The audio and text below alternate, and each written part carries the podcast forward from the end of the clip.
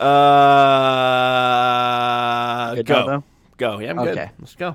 Let's do it. Did you? What happened? Did it melt? I'm just curious, real quick. Well, I had on your. hmm, this this popsicle had like a, a an incision like halfway down the tube that I didn't really notice when it was frozen, and then I just set it down and there was still some liquid in it, and it just oozed out all over the desk. It's gonna be a good sticky desk. I even brought some spray in here and I wiped it off. You're a good guy. Way to not put that off until this was over. Yeah, I would have been very distracted if I guess had a pile of popsicle guts looking at me the entire time we were recording. Fair enough. All right, man. Well, right. long time no chat. Long time no chat. Uh, it has been, you know, a whole week since we have talked to each other, right? Mm-hmm. Long time. Sure Mm-hmm. feels that way. Actually, the past two days have been incredibly long. All right. Well, what? Why have they felt long? And for those who who aren't following along with our uh, our our little joke there, we talked a couple days ago, and we're recording this episode ahead of time because I'm going to be out of town when during our normal That- recording time. Calling that a joke is a real stretch. I couldn't think of a better word. I knew it wasn't a joke. Was it a jape? Was it a no? Maybe. I guess yeah. Sounds a little I don't even I don't even know if it got up to the, the level of a jape. No. Anyways, um, what did we do? Oh, yeah, yesterday was my bread day. Big, big day, bread Big day. old bread day. Mm-hmm. It's honestly, it was a lot, a big portion of my day. I did not realize how wait. time intensive. So why was it so time intensive? Well, so I made sourdough bread. Um, Okay.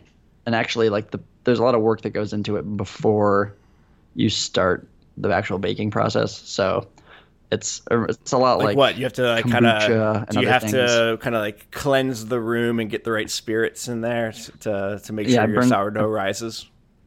Mhm, I burned some sage, Mm-hmm. uh, quick little seance. No, but what you do is you do feed. So you get a starter from somebody. And I think there are ways to make your own starter, but usually I mean, there would have to some- be, otherwise, how would, who made the first starter? Well, God made the first starter. Oh. it's in Genesis. Adam, Eve, and their sourdough starter. sourdough starter. And, Of course, or Eve, either one of them. They just passed that on to everybody, and now Okay. everyone's got some sourdough starter. All right. Um, but that's so I got I got my sourdough starter from my boss. Um, what is a and- sourdough starter? I really don't know what all is actually in it to start it, but basically it's just like it looks like batter almost already. It's kind of it's just a mixture of flour, water, and then like essentially yeast of some sort. Because this whole point of this is that it has the the tang and the sour smell, and what gives it's what gives it its flavor. But it also you you know it is active as well, so you don't need to add yeast or any type of leavening um, product. It does it on its own. And you Um, only use part of the starter, right? And then you keep the rest for future batches. Yeah, pretty much. So what you do is you have the starter, and then to make a loaf of bread, you need, or my recipe for two loaves of bread is 16 ounces of starter, and then you also want four extra ounces to set aside for future bread. So you took, you know, a couple days ago before I was going to bake, I took the four ounces I had, combined it with water and flour, four ounces of water, four ounces of flour, put all this together, put them in a jar, kind of in a, a dark area, cool area. It rises on its own, kind of like continues feeding and bubbling, and then you do that one more time, but with eight ounces of each thing. So now I have enough. Um, basically, set aside the 16 for baking, the other four into the fridge um, for future bread, and then whatever extra you have, you can just set aside. It's called discard. Um, it's basically just more starter, but I set it aside and actually made sourdough pancakes this morning, which was really good. Um, so that's kind of what I use my discard for. But yeah, so you start doing that process usually like a day before you're actually going to bake. Yeah, and yesterday was my baking day. All right. And how did it go? Would was did you create edible bread? Yeah, no, it was actually it's it's pretty good. I've eaten I've eaten quite a bit of the first loaf. I froze the other one. Um, honestly, yeah, it smelled amazing. It looks really nice. Tastes good. It's a little flat. I mean, I wouldn't like. I'm not sure if I'd sell it at a bakery, but um, it was my it's a first little attempt. flat? Like it's It's like not like it's not it fluffy. looks like not. It's not a focaccia bread, but it's close to that. It looks like someone almost stepped on it. Um, okay. not not that much, but if you look at the, pic- I think I sent a picture to the group. It was a little flatter than like your average loaf of like sourdough you'd get from a bakery. Okay. So you know, it's not bad for the first attempt, but I don't think No, I think they can get more fluffy than that. Um, it was a good bake, as Paul Hollywood would say. Um, but it was it's a big it's like a five hour process. So you made the dough in the morning, set it aside, let it you let it rest a bunch of times for like 20 minutes. Right. Um, you add things in between. Um, and it only it only bakes for like 45 minutes or so. But I'm trying to get into the the groove of making bread maybe every week or maybe every week and a half or so, um, and and not buy bread anymore because for the most part I just use it as toast and then for some sandwiches during lunch and sourdough is kind of my go-to anyways. So I'm hoping I can just substitute this in. And it honestly takes almost nothing to make a loaf of bread. Uh, it's just starter, two different types of flour, like five and a half cups total or so, water, salt. That's pretty much it. Some elbow um, grease. Some elbow grease, some time, some love. And yeah, so I think, it, I mean, in retrospect, it probably is, other than the labor time, cheaper than like going out and buying loaves of sourdough. So, oh yeah, I'm we'll sure, see. and I'm sure the more you do it, the faster and more efficient you will be at making it. Yeah, that's the other thing too is I kind of know the steps now, so I'm hoping I can actually do it on work days and try and like just pop in for like five minutes and do the you know the kneading that I need to do and then let it rise for two hours or something. Mm-hmm. So we'll see. It'll be an ongoing experiment through the summer, but it was exciting. It's the first like big cooking experiment I've done for the most part. I feel like that's. Um, I feel um, like you're just kind of polishing your farmer cred. You know, I feel like if you're going to be a farmer, you got to be making your own bread. Yeah, and I think you know, yeah, it's a good um, are you bringing to having good veggies? Are you bringing your lunch in like a steel pail? Well, we, we eat lunch at, in the farm office, which is just above my apartment. So no, I come into my apartment and make lunch. It's I, I don't even have a lunchbox. It's really I nice. I think you should start bringing a lunchbox in a pail and just see if see if anyone like asks you any questions about why you're bringing your lunch when you live uh, right there. Okay, I mean, I'm sure they would ask something. Are there are there any other like stereotypical like farmer things I think you should really be leaning into? How often are you wearing overalls? I, thought I was going to say overalls. Um, in the fall, quite a bit, but right now, Wait, not really. You have overalls like Oshkosh? Yeah. No, not they're not like blue jean ones. They're like Carhartt, like quilted, like lined That's ones That's not like what brown. I'm talking about. That's not what I'm oh, talking oh, want, about. Okay, I want, want I want Otha. Granddaddy Otha, blue jean overalls with no shirt. Okay. I'm sure that can fly on the farm. Honestly, it, it, would fit with the whole aspect of people kind of ogling us as we work sometimes. Yeah, um, I think you guys need to lean into this. You already said this is like a marketing thing for the restaurant, so lean yeah. into it, man. Where are you wearing like a straw hat during the day? I did last year. I have not yet this year. Well, bust um, it out. okay. What else? What else? Like, how do you make this farm even more? more picture? Yeah. How often are you carrying a pitchfork? I hope permanently. it's actually I, it's part of the contract. I hold one at all times. Yeah, it's like uh, strapped to your back. Mm-hmm. What else could be? Are you know, are you are you like lashing oxen to like a wagon? Can you do a little no. bit of that? Uh, we don't really have the space well, for oxen. You, you talk about how you you don't have you, you, you don't do tractors, so maybe you mm-hmm. should do more with horses pulling stuff. That's that's how they used to do it, right? Yeah, that's Little not house on the what, prairie that's not how no till would work. That would be a very different thing. I mean, it'd be horse till. horse till. Yeah, that's it, the problem with hmm. no till is not the tractor usually; it's the tilling part. Oh, why it's called no. It's not no tractor farming. Hmm. Um, well, I'm we gonna try, have we to start talking no till. well, I'm gonna. I. I mean, I feel like we've tapped a vein of of conversation that I want to come back to at some point, where we just really figure out how to go over the top with the farm experience. Uh, but I guess I guess we can shift gears into something a little bit more substantive. Well, like agritourism is a big thing now, so we can talk about how to make you know because people like visiting farms and spending time on farms, just not working on farms. Yeah. So there's a lot of farms that have kind of like figured out maybe there's a way to make money off that, and there why, is. Why um, don't you guys? Why don't you guys? uh, why don't you have chickens? Um, that's a good question. I honestly, I mean, probably because we they're probably well, the lowest the maintenance thing, right? Yeah, they're pretty low maintenance, and honestly, I was gonna say it's because like we don't have enough to supply the restaurant, but we only supply them six pigs. So, yeah. um, honestly, I don't know why. Um, I would like to have them for myself. It'd be nice to just like have eggs around. So maybe I can pitch that idea. We have an yeah, empty pasture it. up on the farm, so empty pasture. Chickens, do you just need somewhere to kind of like hang out at night, if I remember correctly, and then uh, you yeah. got eggs. Bada yeah, boom, pretty much. Bing. You're basically a, you're basically a farmer. I know. We've already established that I'm full of great ideas for your farm. Yeah. I'll just chalk this up to another good idea I saying actually that's probably the best idea you've had yet. I'll just I'll just send you a bill at the end of this uh, season of podcast episodes. Okay, good, good. All right, cool. But all right, you want, you want well, let's farming? talk. Let's talk. Let's talk farming. I talked a lot the last two episodes, so I have a, I have some questions for you. You've used this phrase a couple of times now the, the no-till farm. Uh, so let's start there. Educate me as to what a no-till farm is, and I feel like it's you know probably probably a little bit self-explanatory by what's uh, by by that phrase, but I'm sure there's some nuance that I don't quite understand. As I've already tried to pitch having horses do the tilling. Yeah. So, I mean, genuine no-till is you never disturb your soil. Um, so, honestly, our farm could probably be more called like there's a there's definitely minimum tilling farms, or low till uh, would be another term because we do still disturb the soil before Yeah, we plant. you walk on it, don't Um, you? not just walking on it, but there's a like I can describe kind of what our process is for prepping a bed. Yeah. But so a genuine no-till farm would be. I'm actually reading a book right now that's kind of all about a farmer that did this in Japan, um, called the One Straw Revolution by Fukuoka. But um, anyways, his thing is you kind of like cast the seed onto the soil, and you know the seeds will take hold on their own. A very natural approach. I Um, actually read about the. Is that the one too where like you don't even really weed? You just yeah. yeah. Okay, I, I think I've read about this recently. Yeah, so and I was actually say you should read his book because it's an interesting approach to like his whole thing. This was written right after, it was in the '60s or '50s uh, after World War II, Right. um, and he kind of wrote about his experience farming um, and the whole idea of what his revolution for farming. It's it's more extreme than just organic farming. It's Right. this you know never touch the soil kind of thing. Um, and it results in farms that like don't look like farms that you would normally like think of, right? And I think that's a lot some Yeah. of the pushback from people is like, "What do you mean you're farming? Like it doesn't look like anything. It looks like a field of like just stuff."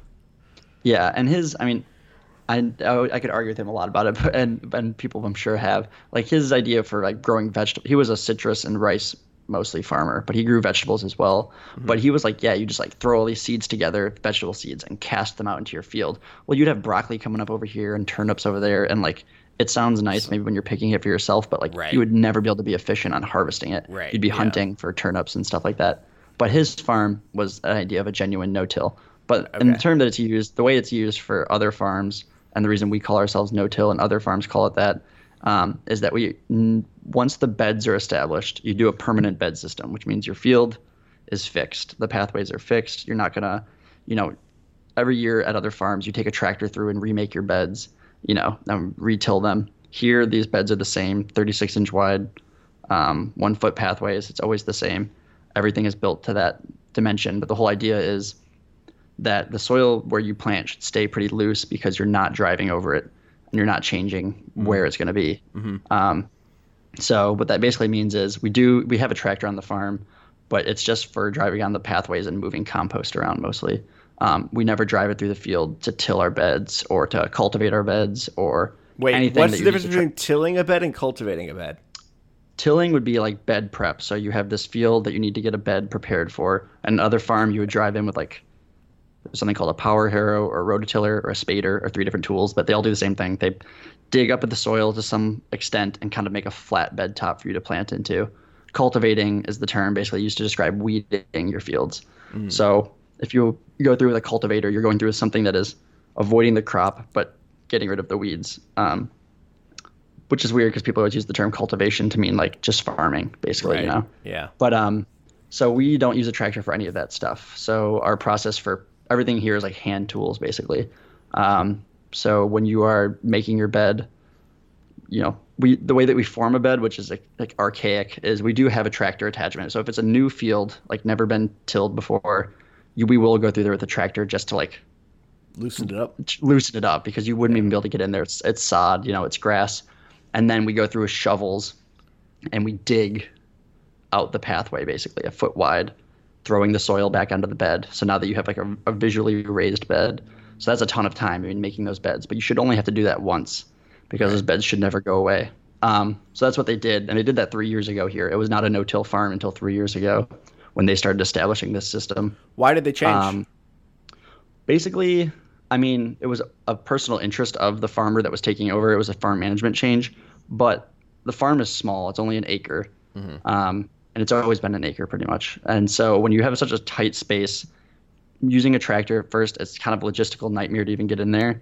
But you need to maximize every inch of your bed top. And the whole idea behind farming on like a big commercial scale is that um, you're using tractor implements for everything, and they don't necessarily utilize the most of the space. You know, you could have a 36 or 48 inch bed top, which is four. You know, it's a big bed top, um, a lot larger than ours, and you would only have three rows of a crop in it. Well, here at our farm, because we're doing it all by hand and tighter to make the most of the space, we're not using tractor implements. You can space things much tighter. Um, so that's part of the reason. There's a, a lot of reasons people go no-till. Um, it's a much better for the soil in general because that tilling process, no matter which way you till, is essentially just smashing the soil. Um, and what that does is there's a bunch of microbial life that lives in the soil, um, things that are very, very beneficial to your uh, plants to be in there, um, like fungi and mycorrhizae and things like that that are going to benefit the crop that's in there. So if you till with a tractor, you are, I mean, you are actually killing the soil at times. Um, it, it's you know if you only do it very minimally, it's not happening that often. It's your soil can be healthier than somebody else, but farms that till and turn over their fields aggressively every single year, there's a reason that their farms usually look like dust um, because they're not giving the soil any time to basically come alive. Um, earthworms is another way to tell, um, a much larger way to tell, but there's a lot going on. Um, and basically, there's books and books written about this, but soil health um, correlates to better yields, um, less pest damage, less disease, because it's more close to its natural state where, and and they don't even know exactly what is always causing it, but there's something in the soil, there's something happening between the plant and the fungi that are basically making it, you know, more resistant to disease, more resistant to pests, um, growing faster, things like that. Um, so basically, you know, there's a lot that's going on at a level that we don't understand, but it's obvious that when you're tilling the soil, you are hindering that process. Right. So the the solution is, you know, how can we do it uh, minimally or as little as possible? So that was kind of like why people go no till. Um, Gotcha. I mean, yeah, I could go on, I could go on forever about that, but there's a lot. Basically, you know the health of your soil and how good your farm is by soil organic matter. That's right. I they- remember you talking about that. Your last one had like an incredibly high, Yeah. number. So and you thought The your average fr- farm- you, and you thought your farm, you thought your field would catch on fire if you flame weeded. yeah, exactly. So the, the last farm we were at was like 50% soil organic matter, which means half of your soil is alive, basically with that stuff. Um, most farms shoot for five to seven percent, but a low a no-till farm can get those numbers higher than 10%, even higher because Do you know what yours is here? I don't actually, and I should ask and come back and, and tell you guys what they're at. But um, it's obvious, even here, they've told me, you know, this field up here was turned over year one. So three years it's been a no till field. Um, when we do any work in that field, you can see that that soil's healthier, the plants are healthier. Mm-hmm. It's easier to dig your hands in and plant something. There's less weeds. That's the other thing is every time you, t- uh, you till, you're bringing weeds up from the soil. So soil or weeds only germinate in like the top quarter inch to half inch of the soil, but there's weed seed down multiple inches. So essentially, they call it the seed bank that's available. Every time you deep till, you bring those seeds back to the surface that are oh, lower, and now that they're now they're going to germinate, you're going to continue having a weed problem.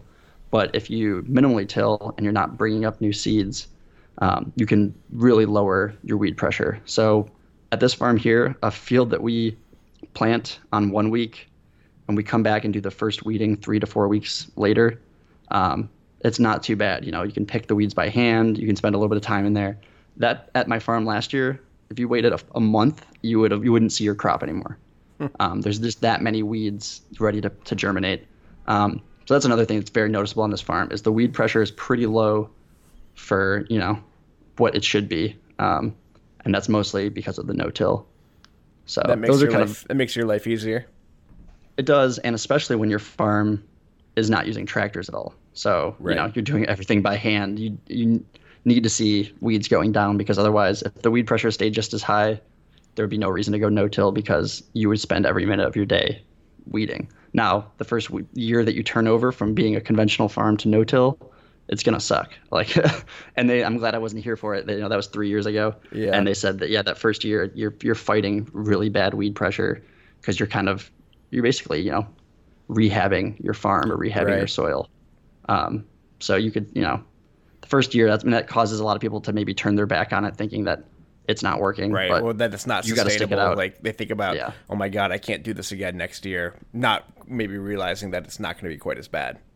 yeah, it should get better, especially when I mean, so usually no-till farms like this are started on a small scale because Right. it is just so intensive. Or maybe a farmer will shave off part of their field to try this way.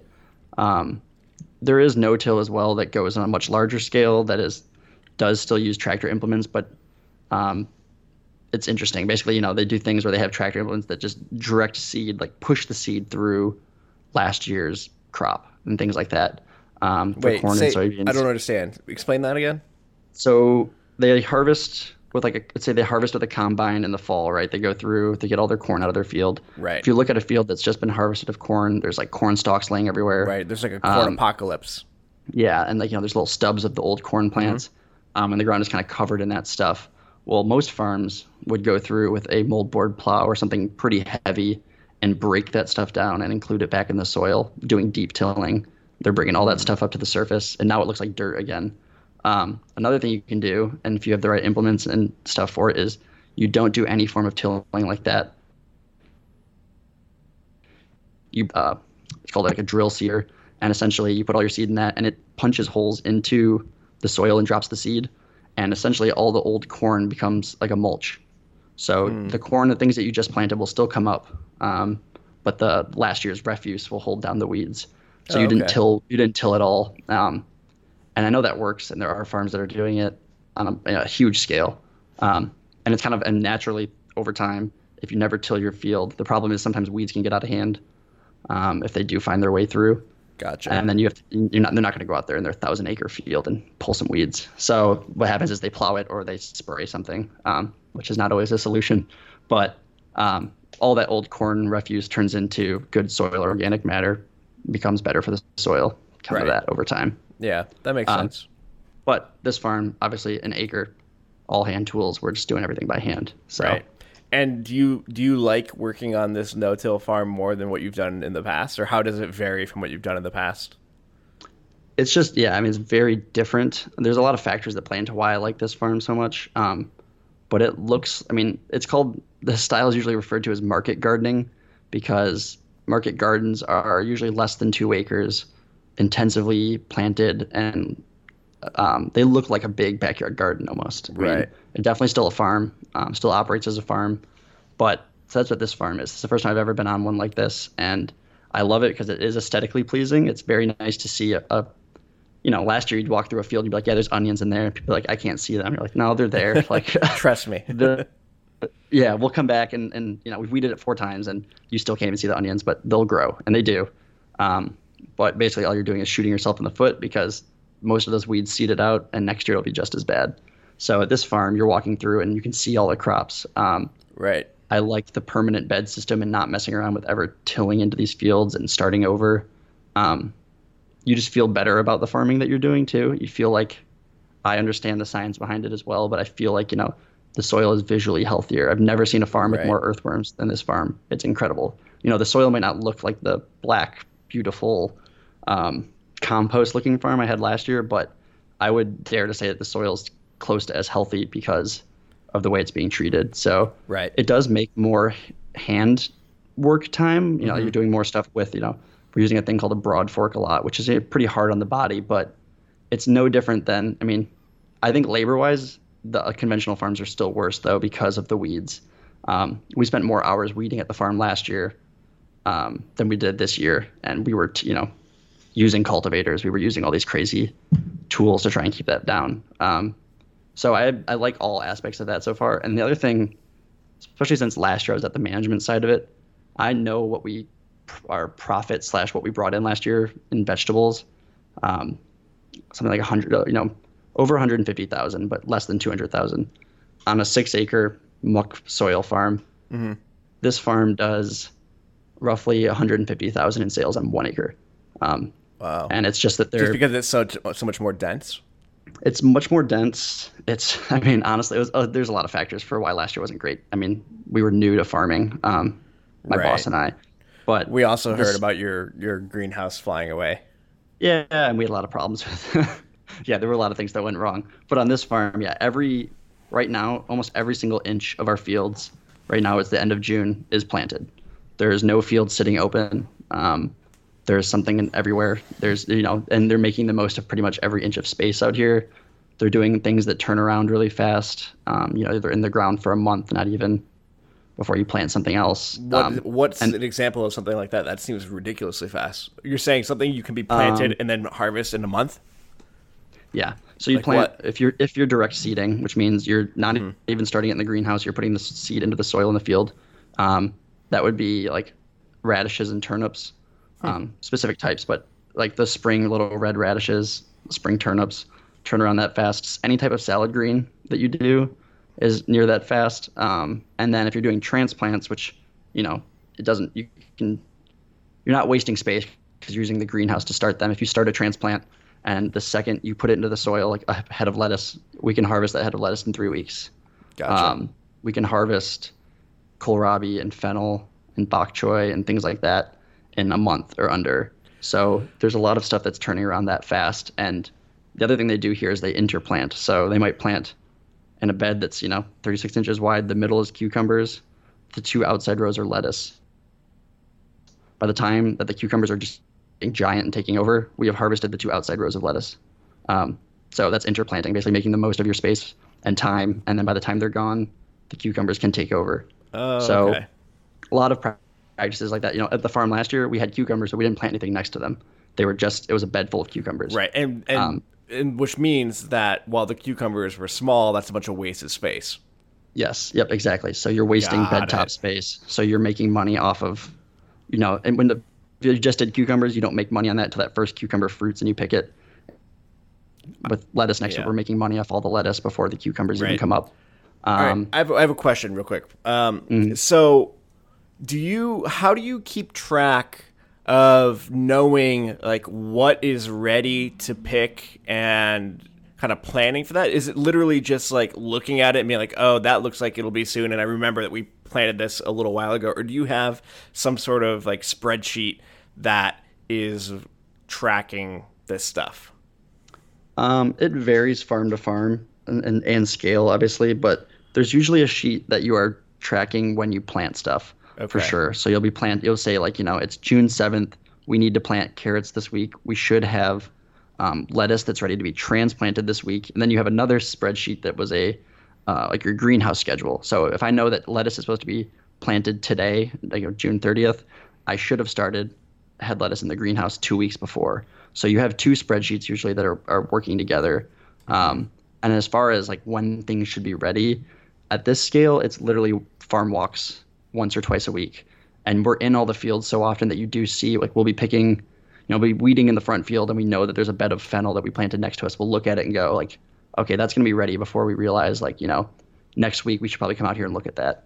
Um, and that was even true on our six acre farm. Steve and I would walk around every, you know, once or twice a week at the end of the day, notebooks in hand, and just partly to see what's ready to harvest. But the other thing is it's also like, oh shoot, we forgot about that field over there. Yeah, it's just getting overrun by weeds. Like we totally just like fell to the back of our mind. Or, um, you know, garlic scapes come up and out of a garlic plant. If you don't break those off, you don't get a bulb of garlic. So you can't forget that you need to pick off your scapes, otherwise you won't have a crop in Right. July. This so is- it's a lot of stuff so, like that. It's so interesting because so much like I'm just picturing how like my brain works and how I track my work. And if I were in charge of a farm, I I would have so many like automatic reminders based on like how long I know things, how frequently Yeah. I need to do things, and I would imagine, and I could just picture like every day waking up and like having the right reminders showing up in front of me based on, you know, the fact that what I planted three weeks ago and and all the various kind of maintenance tasks. It seems like you mm-hmm. could really. I would very quickly become overwhelmed if I didn't offload all of this stuff into some sort of system that could just keep track of it for me. Yeah, you'd, I mean, you'd and you'd think that too about in terms of like, I need a reminder to tell me that like that kohlrabi in field one might be ready, but at the same time, like If you're there you're the just you're, you're you're there all the time, so you just like it's almost like you have no choice but to notice. Um, Yeah. and we do have meetings every morning. You know, work starts at seven. We sit down and there's a week schedule on the whiteboard, and it says, you know, you looked at the look at the greenhouse schedule on Sunday, and you wrote up on the board like greenhouse on Thursday. We need to start these plants. Um, so that up there is like as a week, you know, overview. You know, certain things need to get done, but um, there's definitely times when if I was running my own farm, I would want a very good to do or you know like a, a Todoist kind of thing set up that would be that would have everything. And there are, I think, I'm sure, apps out there that do that. Um, when you plug in, say, you know, if you plugged in, they say that you live in Michigan, this zone, or wherever you're living, you know, what agricultural zone you're in, and you tell them you just planted um, this, you know, a type of carrots called yaya. You'd be like, I planted yaya carrots today, which is not- yeah, there's an orange type of carrot called yayas. Um, but I'm sure you could do. There's an app where you could say, I don't, June 30th planted yayas, and it would ping you in 70 days, which is their days to maturity, give or take, and it would say, you know, yaya is ready to harvest. Right. Um, and but the problem with farming is that's not even always right. I mean, Right. there's so many vari 70 days is ideal in a closed environment. You could have a lot of rain and things went well. You could have a drought. Um, right. so a lot of that stuff would be it would get annoying for me now because I feel like if I was checking it, it says like you know, tomatoes should be ready to pick. I know our tomatoes aren't ready to pick Yeah, because but here's the thing, though. A good What? good piece of software should know your location and should know what the weather has been and could adjust uh, what it's telling you based on that. this is how we're different people. Because then I would say the technology at that point is not helpful because my eyes also know that and being here knows that. and I think it's just a matter of like, I mean, I think there's very few farmers that would. I mean, there's definitely we could talk about it. There's some cool technology that people use to make farming easier, and I definitely think it makes even on my scale like makes it easier. Yeah. But in terms of like readiness and what to do on a farm, Sure. a lot of it, I think big tasks could be put on there in terms of like, don't forget pigs come, you know, June 27th Sure. because there's prep there's prep work that needs to be done. But that's the thing that happens one time this summer, you know, or don't forget to you know give the lambs their medicine or something or check them for the disease because those are less common. Um, and those would definitely be helpful on like a Todoist thing, but like the day to day, it's just yeah, it's just there. Um, So, Hmm. All right. but, but I would, I know of- I would be worried about. I would be worried. I mean, not alone just like forgetting things. I could see how I, I wouldn't necessarily forget things if you're out in it every day. I would be Mm-hmm. concerned that like a bunch of different things kind of all come to completion at the same time, and we set ourselves up for like a a day or a couple of days of crunch where like we could have prevented it by maybe like by, by, by like seeing it coming basically. Yeah, and that I mean that definitely does happen a lot. Things come up like that, but also the better you get at farming, um, the better you get at naturally doing successions of things.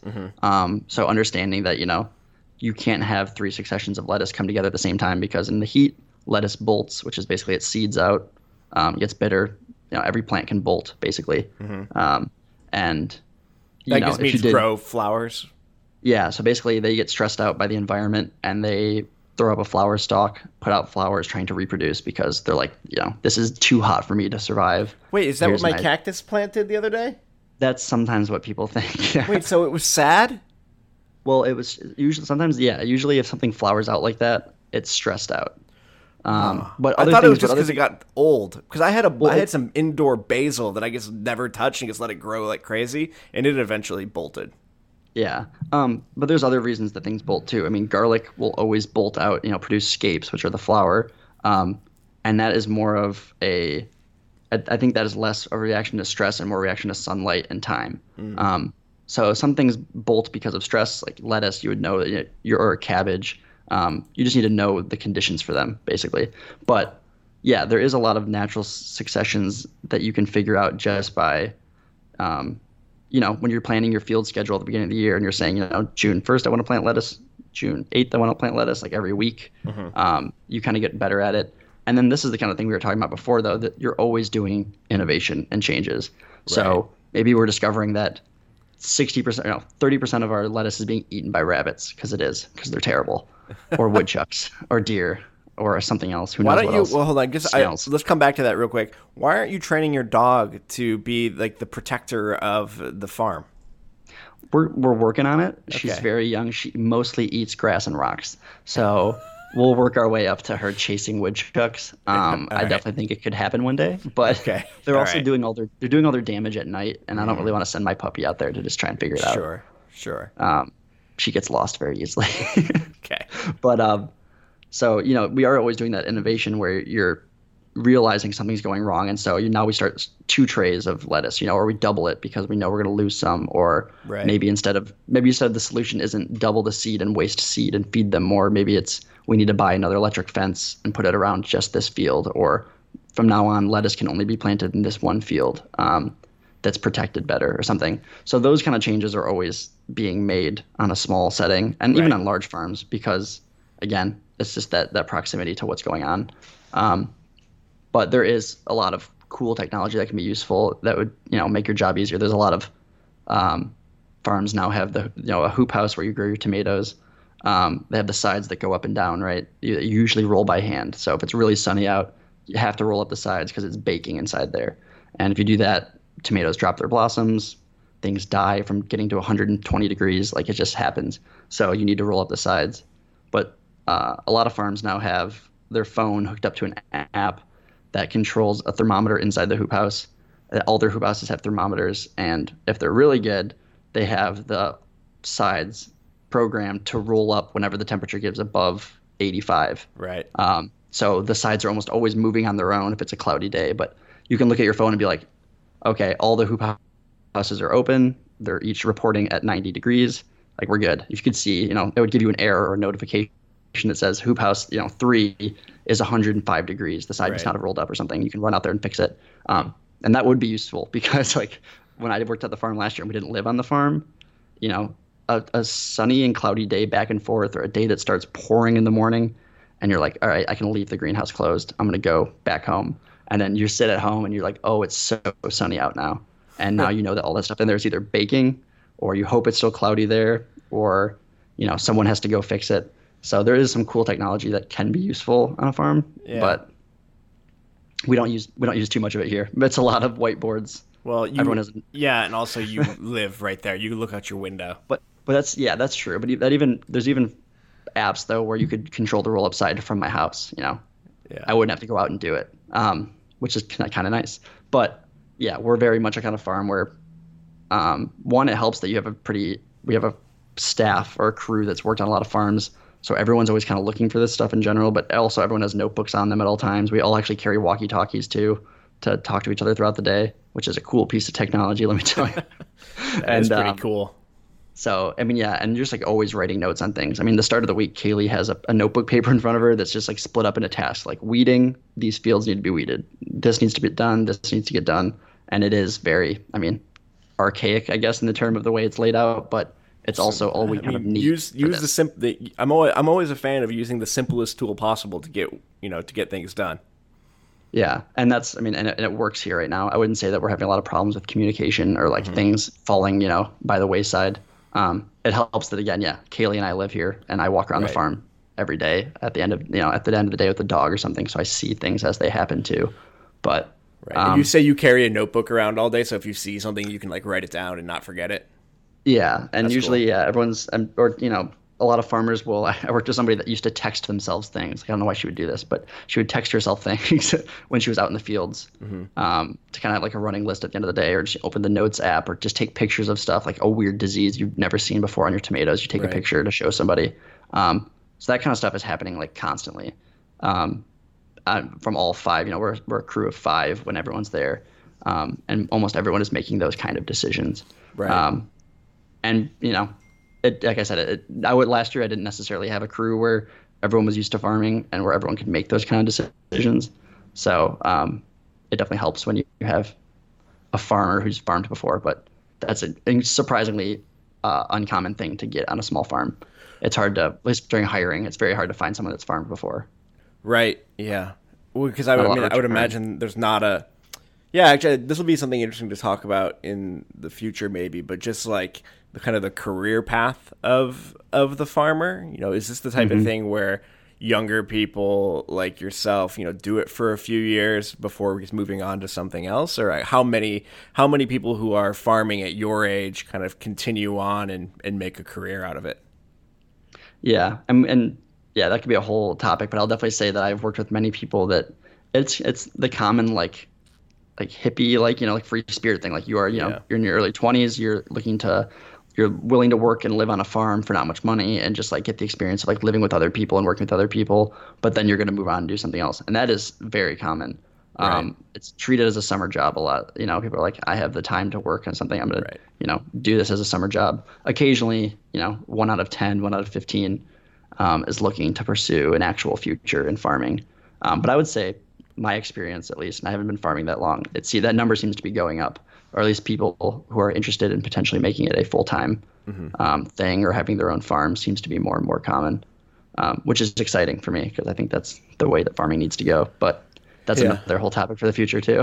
yeah, that makes sense. What the future, what the future of farming should be, according to me. Um, but a lot of people are on the same page with that. At least a lot of a lot of people that I work with are on the same page right. for what they think that should be.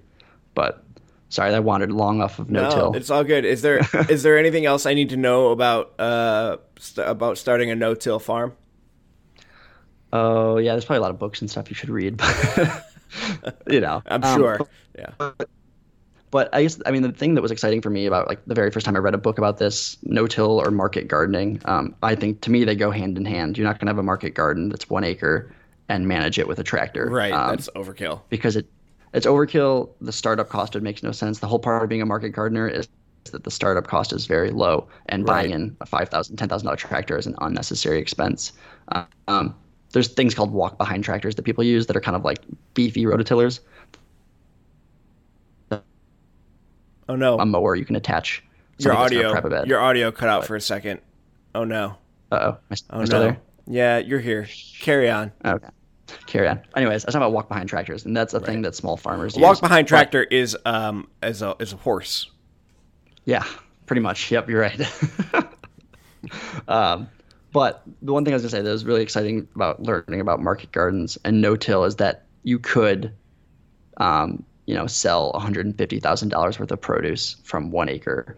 Right. Um, and if you, you know, are very lean about the way that you're doing that and you approach it in a very efficient way, um, there's farmers that are, you know, for once making a living growing on an acre. You know, you don't need to have, you know, the common thing was what the get mm, bigger, yeah. get bigger, get out was the 70s agricultural approach, um, right. um, which is basically, you know, keep getting more and more acres. Well, that's why all like family farms like disappeared basically, you know, yep. bought up by huge companies that run it at an industrial scale.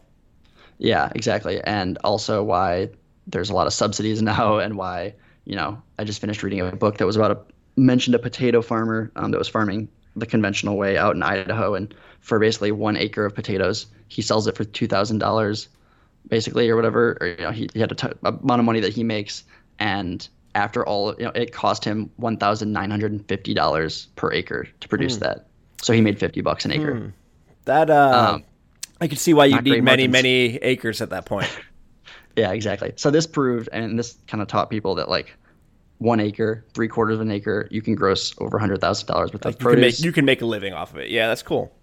Yeah, and if you know, you can pay yourself like most farmers that are even the farmers I know now, like very few are making over forty five thousand dollars a year. But right the more and more that this like information comes out and people are kind of like you know experimenting with no-till and systems that cut down on labor and things like that, um, or what crops sell really well, or different marketing strategies, um, it's becoming possible. And for for someone to buy a piece of property with two acres, which used to seem like nothing in terms of farming, and actually be able to gross you know a, a wage off right. of it, a livable wage.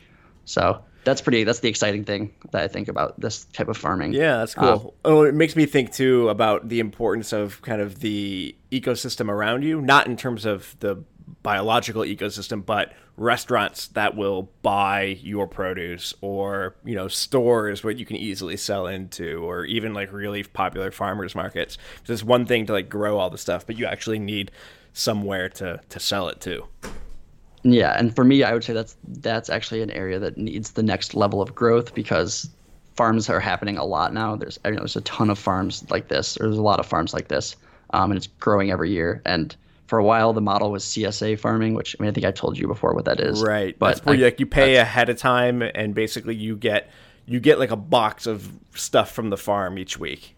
Yeah, it's like a, I guess it's like a subscription service. Really, it's like yeah. you you know you, you pay five hundred for ours. It was five hundred and seventy five dollars um, before June first, and then for twenty two weeks starting June first, every single week you pick up a box of produce from the farm. Yeah. Um, it's going to be whatever they have that's in season. If the farmer's doing well, you will get bonus. You know, if we were having a great week of tomatoes or something, you got bonus um, because you kind of helped us start at the beginning of the year. It gave us a lump sum right. to afford starting to pay people and things like that before maybe the the product was moving. Um, so a lot of people do CSAs, but now actually it's hard to find new members for CSAs. So a lot of farms are trying to change their marketing um, methods or how they sell, or doing a lot more farm stores or on-site farms, or things like that. But for me, I think yeah, if this is going to continue happening in the food movement, that there needs to be some form of change in terms of more small one-off grocery stores that are willing to buy just from you know local farms or local makers in general. There needs to be you know either farming co-ops. There needs to be more restaurants that are on board using you know not the most beautiful produce but produce that tastes good that's in season. Um, there's a lot of things like that, that that could be done. There could be a lot more you know restaurants willing to preserve and use produce um, so that in the winter that they can you know not have to buy as much but still be using things that were from yeah, a local environment. This is probably a bigger topic. I'm just wondering you know, as you're getting into selling to grocery stores or into restaurants, what kind of like government inspections do you have to go through as a f- small farm? I, I would imagine something, but may- maybe not. I don't know. How does that work? Like, do you have a relationship it's, with like the FDA? Not yet. For certain things, you do. So, one, if you're USDA organic, there you're going through that certification process to uh, to label your food that you know you can't just be throwing around. So there's like a, like an initial process, and then I imagine some sort of like recertification that p- they come in and like audit your process.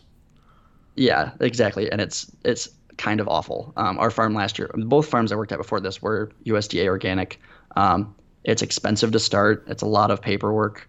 They track a lot of things, understandably, but yeah, it's you pay a lot at the start of the year, and then you re up every year, and then if you mess up at some point and do something non-organic, you accidentally buy the wrong seed, you can lose your full certification for your entire property, mm-hmm. or you can lose it for the section that it occurred on. For three years, you'd have to farm that piece of property organic methods again, and then re-up and re-try to apply. Oh wow! So actually, what's becoming really common is people are saying, "Screw it, it doesn't mean anything anymore," um, because it partly doesn't. There's a lot of organic farms. There's organic farms in California that are thousands of acres that people are buying cheaper produce from. So it's becoming not worth the time and effort and the hoops you have to jump through to, to get certified organic mm. when maybe um, there's a tighter relationship now between farmer and customer than there used to be. Right. Where More if they come to your farm, yeah, if they come yeah. to your farm stand every week, you know, they can ask you. And farms are advertising, you know, we don't spray anything that's not organic uh, approved. If we're going to spray, you know, we're minimal till, we're right. this, we're that. Um, it's way more common now to have uh, a new farm start up and go, yeah, I'm not going to be organic. It's not worth the $750 to sign up. And then to re up it every year, I'm just going to go and try and be tell people that I'm naturally grown. Right. And this just is how I do it. Market about your organic stuff, but not actually worry about getting the actual official like stamp yeah. of approval. Yep, and because there's so many arguments out there if, if, if organic even means anything anymore, right? And it's yeah. I mean it is a, and it is it's a pretty hazy territory to talk about now. Like it's it's hard right. to say. So that's one, you know, thing you have to jump through. But mm. in hmm. terms of selling at a farmer's market, not really. And if you're not trying to claim to sell anything that's ready to eat, like you're not selling salad greens that say, "Hey, you can eat this right now." Okay. Yeah. um, yeah. Basically, you can be a backyard gardener. Um, you know, apply to your farmers market board. You know, there's always a board that kind of approves new vendors, uh-huh. and you and you show up and you bring your stuff and you market for how much you want to market for. You you know, it's still very I guess you say the barrier to entry to that is pretty low, which is okay. nice. It, yeah. it, gives it, you know, that's why most farms will start trying to get into a farmer's market.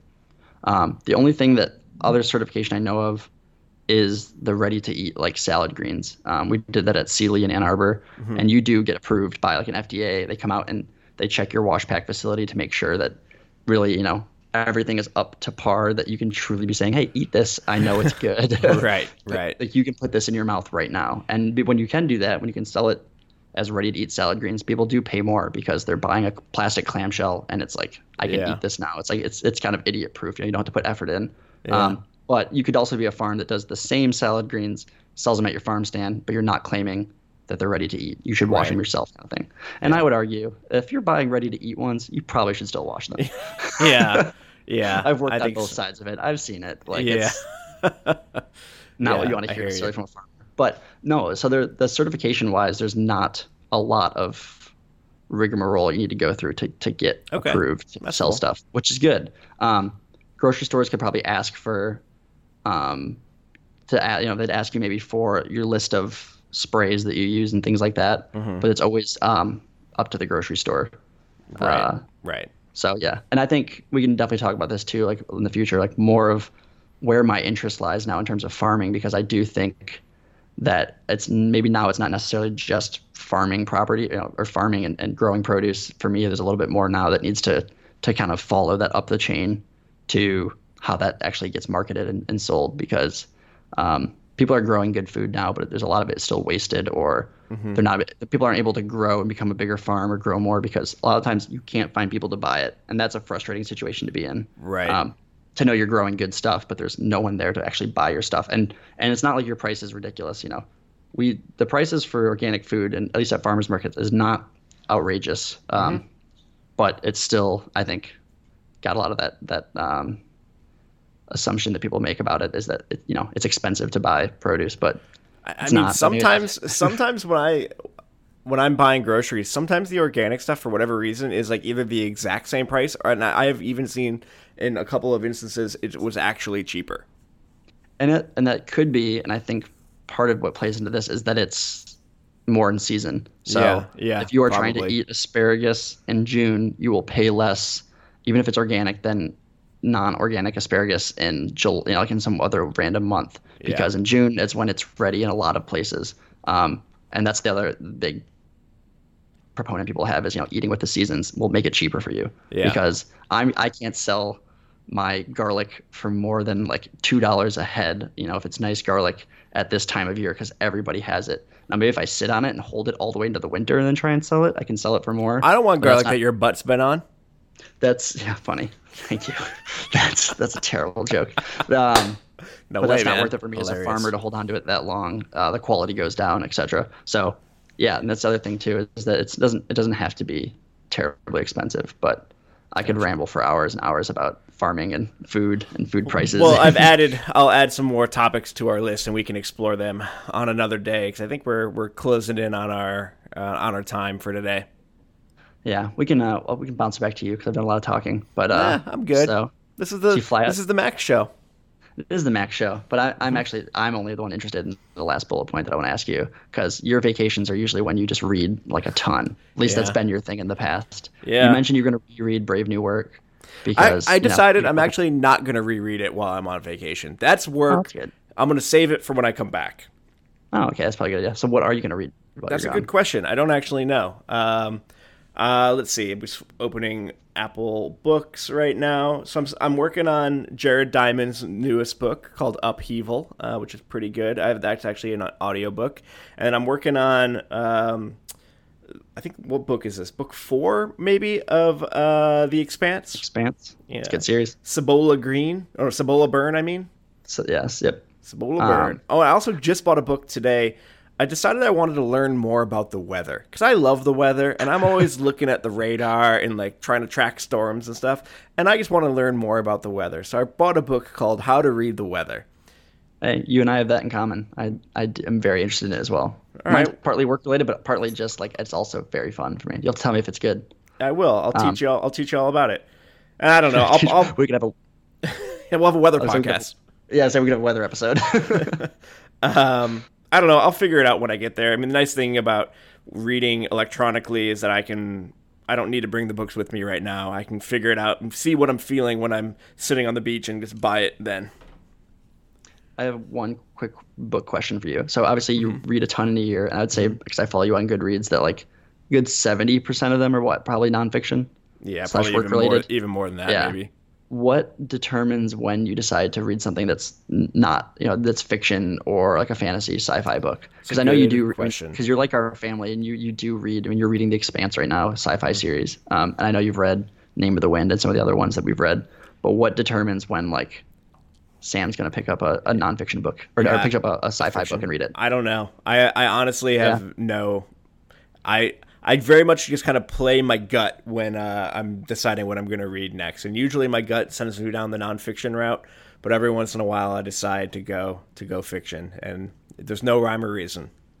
I gotta imagine that maybe uh, you get burnt out to a sense. I mean, I feel like a lot of your reading is, is, is I mean, like it's work related, but it's obviously that you are interested in that topic.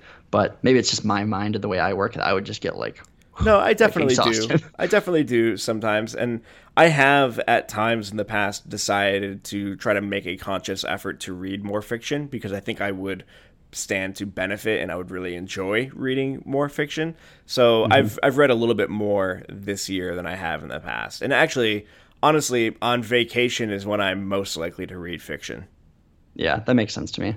I mean, you read um, on writing by Stephen King, right? Yep, a couple times. I think he I think he claims in there a lot that you should be reading fiction and fiction books in there. I think yeah. that was his old belief is that you know nonfiction books are good, but you're gonna I don't know. I can't remember what his exact reasoning was for why fiction would be better for you, um, in terms of just like I don't know if it's creativity or vocabulary or just everything in general. But I remember he said, you know, he recommends that most people read fiction, but maybe yeah. that's because that's what he writes. it's a maybe, maybe, it's maybe part of his plan. I know last last vacate or last year when I was at Cape Cod, I read, um, I think I read Grapes of Wrath. Uh, oh, yeah. So it's pretty depressing, dude. a sad book. yeah, yeah, it kind of was. So we'll see. We'll see. I'll, I'll, I'll, I'll come back with a book report of whatever I end up reading. Okay, I said nothing like reading about the Dust Bowl while you're sitting on a beach. yeah, exactly. Same All thing. Right, well, maybe I'll have a book update too. We went to the. I went and bought some new, or not you. I bought some used books today. Um, oh, nice. Some, ran, some random ones from a thrift store, so I can report back. All right, let's talk about it next time. Sounds good, man. Have a good vacation. Cool. I'll talk to you later.